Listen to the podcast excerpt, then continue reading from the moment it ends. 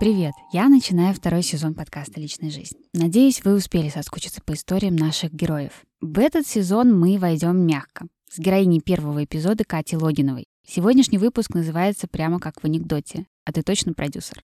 Так э, придумала Катя, и в нем реально речь пойдет про продюсера, и так же, как и в анекдоте, в нем очень много двусмысленностей и знаков вопроса. И, как и положено для анекдотов, Катя там действительно смеется, но сама история так себе. И если вы вдруг узнаете персонажа, о котором она рассказывает, напишите, пожалуйста, мне. Вдруг у нас получится целый сериал про этого человека. А сейчас история Кати. Эта история со мной произошла два года назад. Я никогда не думала, что какая-то история в духе, как мы это называем с подругами, а ты точно продюсер, может произойти со мной, что это была как будто бы история как в кино. Но это произошло. Она началась с того, что мы с моим молодым человеком пошли в театр, где он работал звукорежиссером. Это был спектакль, на котором он работал. Он сидел в рубке, а я пошла, села, ну, один из первых рядов заняла. Спектакль был ну, не то чтобы прям супер, но так как я сама актриса, играю на сцене, то я очень сочувствовала актерам. И один актер пошел в такую импровизацию с залом, очень бойкую, и я его поддержала. То есть он сразу, мы с ним, глаза наши встретились, и он сразу же меня вытащил, чтобы со мной сыграть. И как-то это было так весело получилось, что весь зал смеялся, а в перерыве между актами ко мне подходит мужчина, такой солидный, в костюме. Рядом с ним э, тоже женщина, ну, примерно там, его возраста, они зрелые, очень как-то выглядят презентабельно. И он меня спрашивает, вы что, актриса? Я говорю, ну, да. Он говорит, вы играете в этом театре? Я говорю, нет, я в этом театре не играю. А вот то, что вы сейчас вот играли, это, это что было? Это запланировано? Я говорю, нет, это просто, ну, так вот, импровизация. Он говорит, ну, это были ваши, как-то он смешно сказал, 15 секунд славы или что-то такое. Это был ваш звездный час, да. И потом, уже после спектакля, я, я была в очереди в туалет, и тут он ко мне подходит уже один без жены, дает мне свою карточку визитную и говорит, что он продюсер будущего телешоу, которое посвящено культурным связям Европы и России, и планируется множество командировок в Европу, и они сейчас в поисках ведущей, и он говорит, что ему кажется, что это я, и что там через несколько дней мы созвонимся, и он все, все мне расскажет. И я сначала так, э, что, в смысле, продюсер? Но это, как сказать, такая штука, в которую ты сначала не веришь, а потом ты как в кино думаешь, а вдруг это действительно судьба? И мы с ним созвонились, договорились о встрече. Причем он настаивал на том, что я хотела уехать домой, в свой родной город в Екатеринбург, и он настаивал, чтобы я встретилась именно в этот день, потому что потом уже непонятно, что будет. Может быть, они найдут другую актрису. И я принесла специальный билет, чтобы встретиться с ним. Он мне назначил встречу в Доме литераторов. Все было очень максимально пафосно. У него там на, на специальных деревянных плечиках рядом со столом висел его пиджак. Тут стоял его саквояж, там какой-то кожаный, у него там были часы на золотой цепочке, которые он там из костюма тройки доставал. Очень серьезно так смотрел, говорил, что этот проект конфиденциальный, потому что задействованы какие-то там спонсорские средства. И вообще это не он занимается кастингом, но у него есть право вето и он может это право вето использовать и пригласить актрису на роль ведущей, и что вот он меня увидел, и впервые у него было вот такое чувство, что вот такая жизнь есть в этом человеке, которая подкупает. И мы, значит, были в этом доме литераторов, и он опускал туманы, что это все так конфиденциально. Он сказал, что вот я сейчас сделаю звонок бухгалтеру своему, ты назови цену, за которую ты готов сниматься в день. И если мы по цифрам совпадем, тогда будем двигаться дальше. Ну, а я там назвала какую-то среднюю ставку, так как я ну, в каких-то таких длительных проектах не работала как актриса. Он э, очень серьезно так принял эту информацию, отошел, поговорил где-то там в отдалении и э, сказал, что, ну, видимо, вы знаете рынок. Бухгалтер сказал, что да, эта сумма вполне конкурентная, так что давайте разговаривать дальше. Еще там была история, что он в этом доме литераторов рассказывал, сколько там лет он сюда ходит. Там были какие-то намеки на какую-то клановость, что там вот какая-то элита, дворяне, что-то такое. И что он очень давно знает эм, человека, который давал одежду, и всегда ему дает хорошие чаевые, вот как-то он это все так подчеркивал, свой какой-то особый статус. Дальше он назначает встречу, то есть он говорит, чтобы я принесла, подготовила портфолио, чтобы показать, ну, кастинг-директору, чтобы ему было какое-то основание для его права вето. Я подготовила портфолио, он назначил встречу в кафе. Уже это было не так пафосно, уже он не был такой прямо щедрый и ну, в смысле, не демонстрировал, что он такой, такой весь в изобилии. То есть он уже что-то жаловался, что ой, тут что-то ему так не так, и этот не так подошел. Это было какое-то кафе, ну, не, не очень высокого уровня кафе, ну, нормально, среднее. Но что-то за ним никто не бегал, в общем, на цыпочках. И это ему, это ему не нравилось. И он как-то там ругался. Он посмотрел, значит, портфолио, сказал, что так, нужно вот это переделать, переделать. Как-то там дал какие-то указания, что нужно написать, как переделать. Потом так долго на меня смотрел и сказал, что ну вы же актриса, у вас должна быть интуиция. Как вы думаете, вас возьмут на этот проект? Я, значит, честно сидела, пыталась почувствовать интуицию. И сказала, не знаю. Ну, наверное, могут. И он мне сказал, что ну что, я только вам что-то энергетически даю. Дайте и вы мне что-нибудь. Я вообще не поняла, что это значит что он имел в виду, но на, это, ну, на этом моменте никаких особенных, никакого сексуального подтекста или чего-то такого я вообще этого не... Или я это не считывала, или, ну, мне кажется, этого не было. То есть он там никак не смотрел, придыханием руку мне не брал, ничего такого. То есть вот это была просто странная фраза, что, ну, и вы мне дайте там что-нибудь энергетическое. Что мне дать?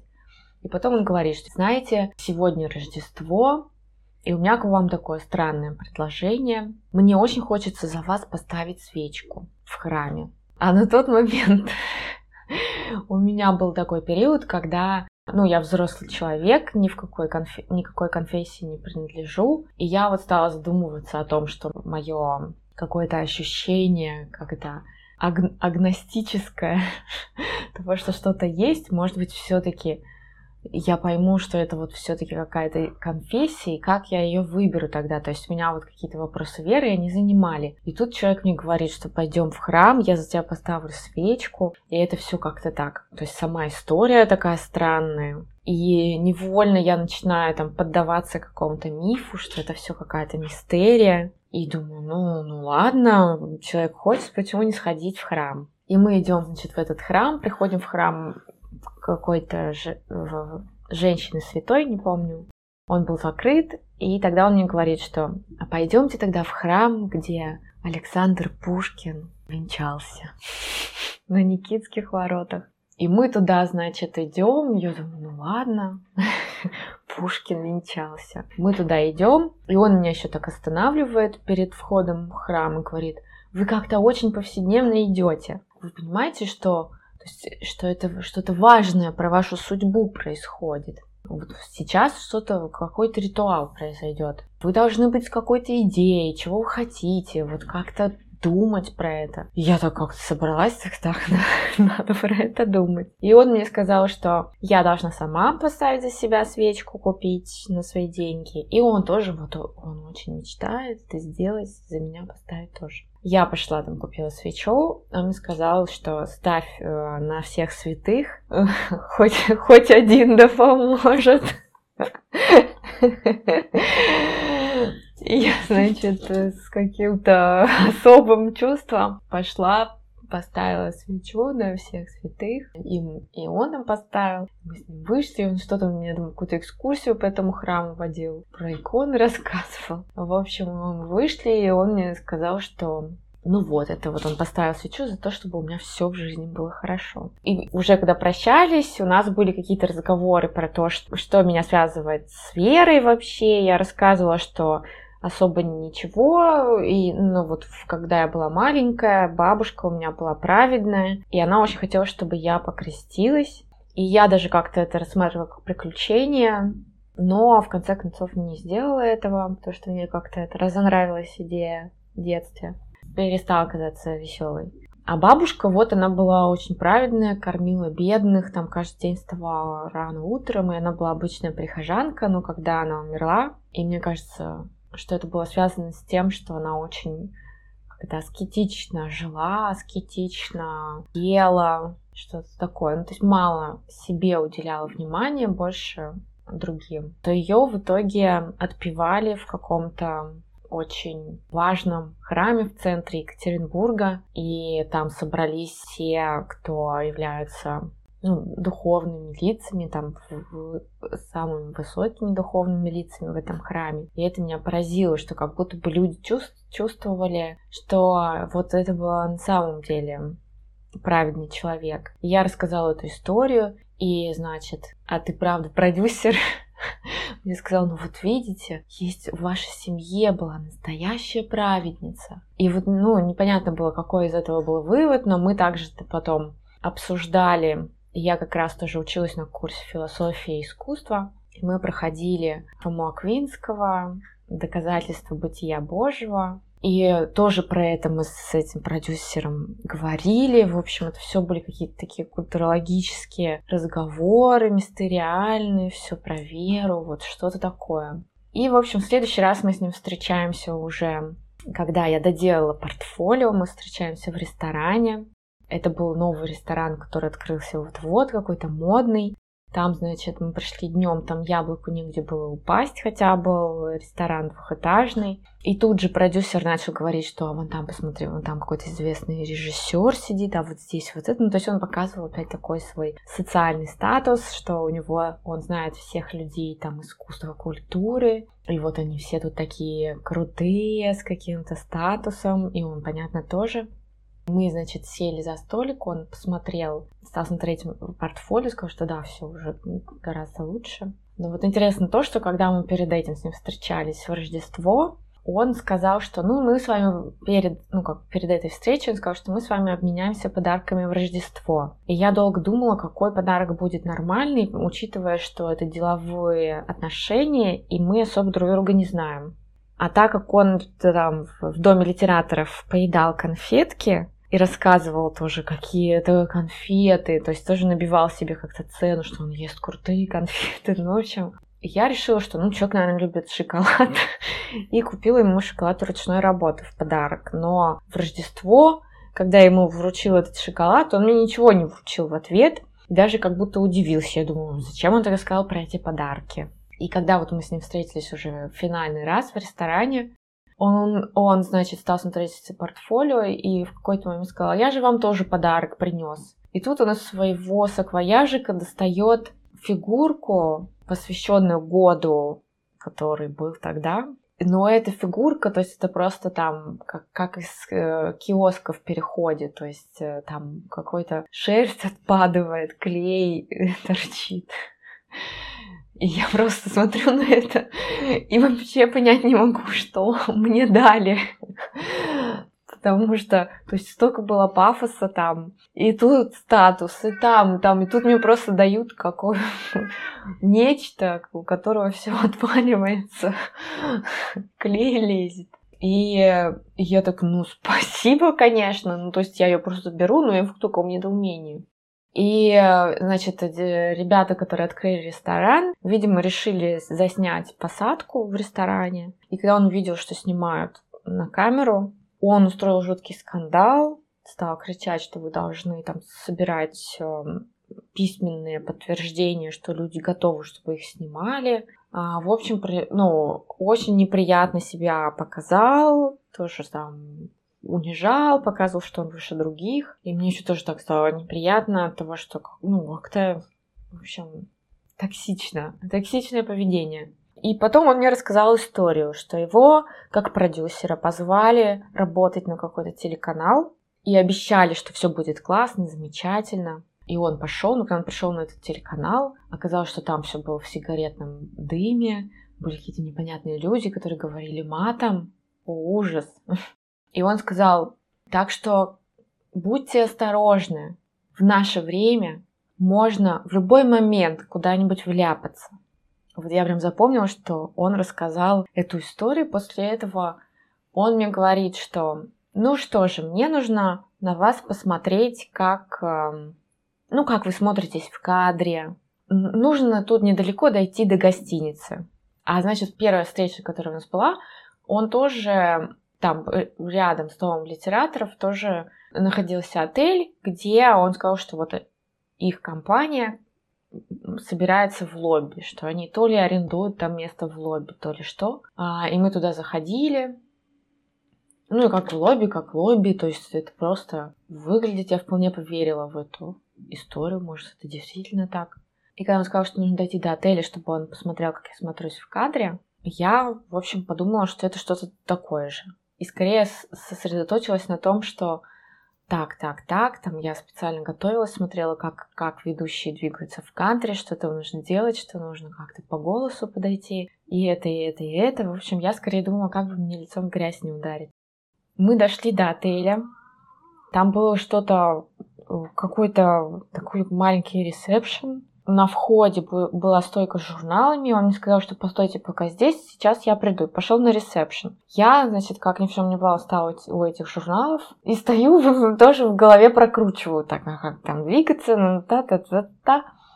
И тут, значит, он говорит, что все, давайте пойдемте, поднимаемся там на какой-то этаж. Идем уже по коридору, и тут до меня начинает доходить, что происходит, что мы идем просто в каком-то облезлом отеле в центре, который, не знаю, там сколько вообще стоят номера, что это вообще не похоже ни на какую съемочную площадку. Я думала, что там ну, будут камеры, то есть ну, они просто работают в отеле. И мы идем просто по, по какому-то странному коридору с ковролином. И и когда я начинаю, то есть я настолько не могла поверить, что это так, что у меня просто ноги начали подкашиваться. Мы доходим до двери, он открывает дверь и заходит туда, деловым таким шагом заглядывает в ванну, видит, что там, там, видимо, душевая кабина. Такой, ну, душ есть, это хорошо. Быстро там проходит номер, а номер это просто, то есть это просто угол, то есть там от стены до кровати, наверное, ну, можно только вот как это, один человек только влезет, если производится, то есть только ноги и влезут, как бы, чтобы пройти дорожку. При этом там это какой-то типа мансардная какая-то штука, то есть там обрезан потолок, и вот какой-то просто щель, в которой вставлен душ. И я, значит, просто э, в эту открытую дверь смотрю туда. Он так бойко прыгает на кровати, кидает свой саквояж и говорит, ну, давайте, проходите, показывайте. И я говорю, что? То есть я просто таком было возмущение, что я просто начала говорить, что, что это что, что, что это такое? А мне кажется, что это двусмысленно, хотя и так уже было все понятно, что происходит.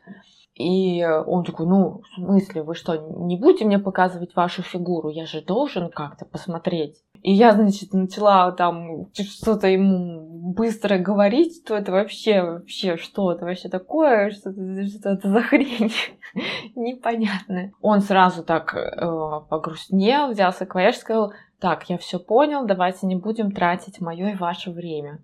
Вышел, все, закрыл дверь, мы пошли вниз, меня просто трясло. Я вообще не понимала, что, как со мной такое произошло. Я оказалась в этой точке. И он мне сказал, что, пожалуйста, не уходите, давайте с вами на, ну, на прощание попьем кофе. И он пошел отдавать э, на ресепшн эти ключи. И не знаю, что он там сказал. Я просто думала, какой кошмар. Вышла на улицу, стою тоже там вся трясусь, ноги подкашиваются, и мы идем с ним пить кофе. Он пытается что-нибудь мне купить, у меня просто полный отказ, то есть я просто говорю, все, я ничего не буду, не пить, не есть, ничего, просто ничего не буду, и все. Все, что, ну, то есть на что я готова, это выслушать, что он скажет, и закончить, и уйти. Он говорит, что, ну, мы же с вами взрослые люди, ведь все же было понятно, что вы так реагируете. Я говорю, мне ничего не было понятно. И вообще, после того, как вы рассказали такую историю про то, что в каждый момент можно вляпаться в какую-нибудь хрень, что вы просто вот, вот, так, вот такое мне предложили, можно сказать. Меня повели в такое место, что это просто кошмар, что это вообще не укладывается у меня в голове. И он сказал, что «Ну вы же не будете меня осуждать». Почему-то ему было важно, чтобы я его еще не осуждала в этот момент. И я ему сказала, что у вас свой мир, у меня свой мир. И он еще мне предложил, что, ну, может быть, мы с вами еще встретимся с кастинг-директором в следующий раз уже. То есть не мы вдвоем, а я уже кастинг-директора. То есть хотел еще подкупить чем-нибудь. Сказала, нет, все, мы с вами больше не встретимся.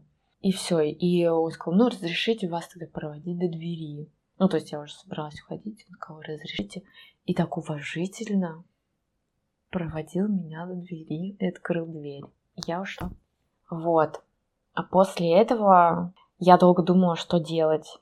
Как-то обнародовать ли эту ситуацию, потому что он говорил, что он работает в попечительском совете журнала по культуре и науке, что он работает в высшей школе, что он из семьи потомственных профессоров, там третье поколение. И я думала, так, ну наверняка же там в театре была его жена, и что вот он так может сделать с кем-нибудь другим. Но потом я поняла, что у меня нет совершенно никаких доказательств, кроме этого его подарка фигурки, в которой шерсть отваливалась. Я думала, что ну, на ней точно есть его отпечатки пальцев, но ну и что это мне дает?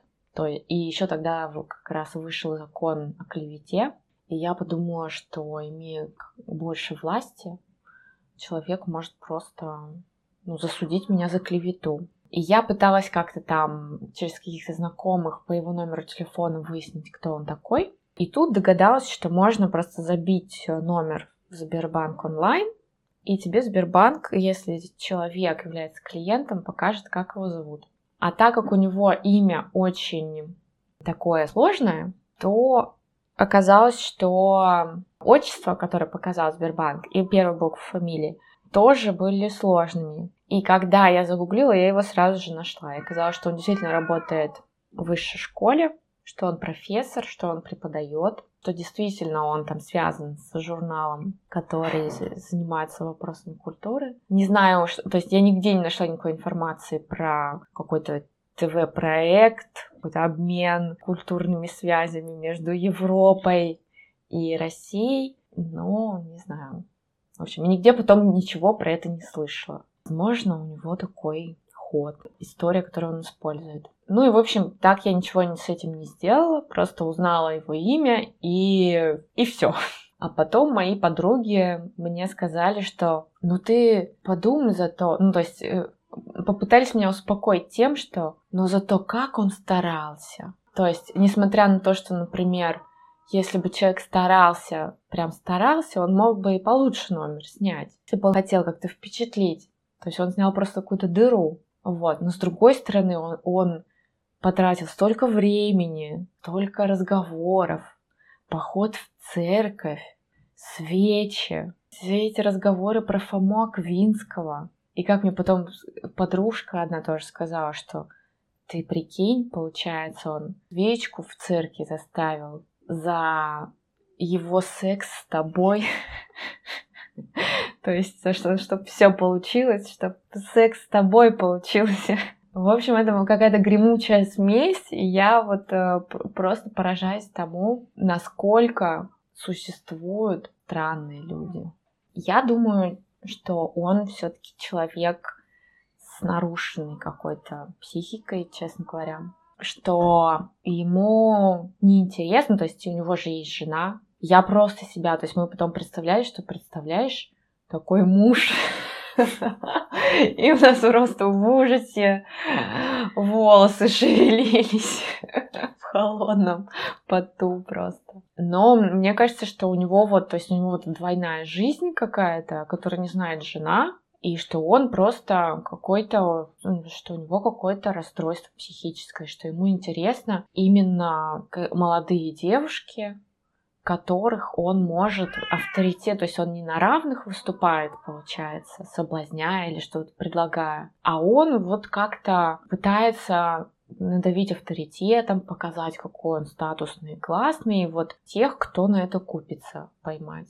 Вот мне кажется, ну и в Тиндере, может быть, его вычислили бы сразу. Это был первый эпизод второго сезона. Спасибо, что дослушали. По традиции призываю подписываться, писать комментарии, ставить оценки там, где это возможно, там, где вы слушаете. Если у вас у самих есть какая-то история, о которой вы хотели бы рассказать, можно даже анонимно, напишите мне на почту. Адрес указан в описании к подкасту. Или можно еще написать мне в Телеграм, ник тоже в описании. Всем еще раз спасибо и прощаюсь до следующей пятницы.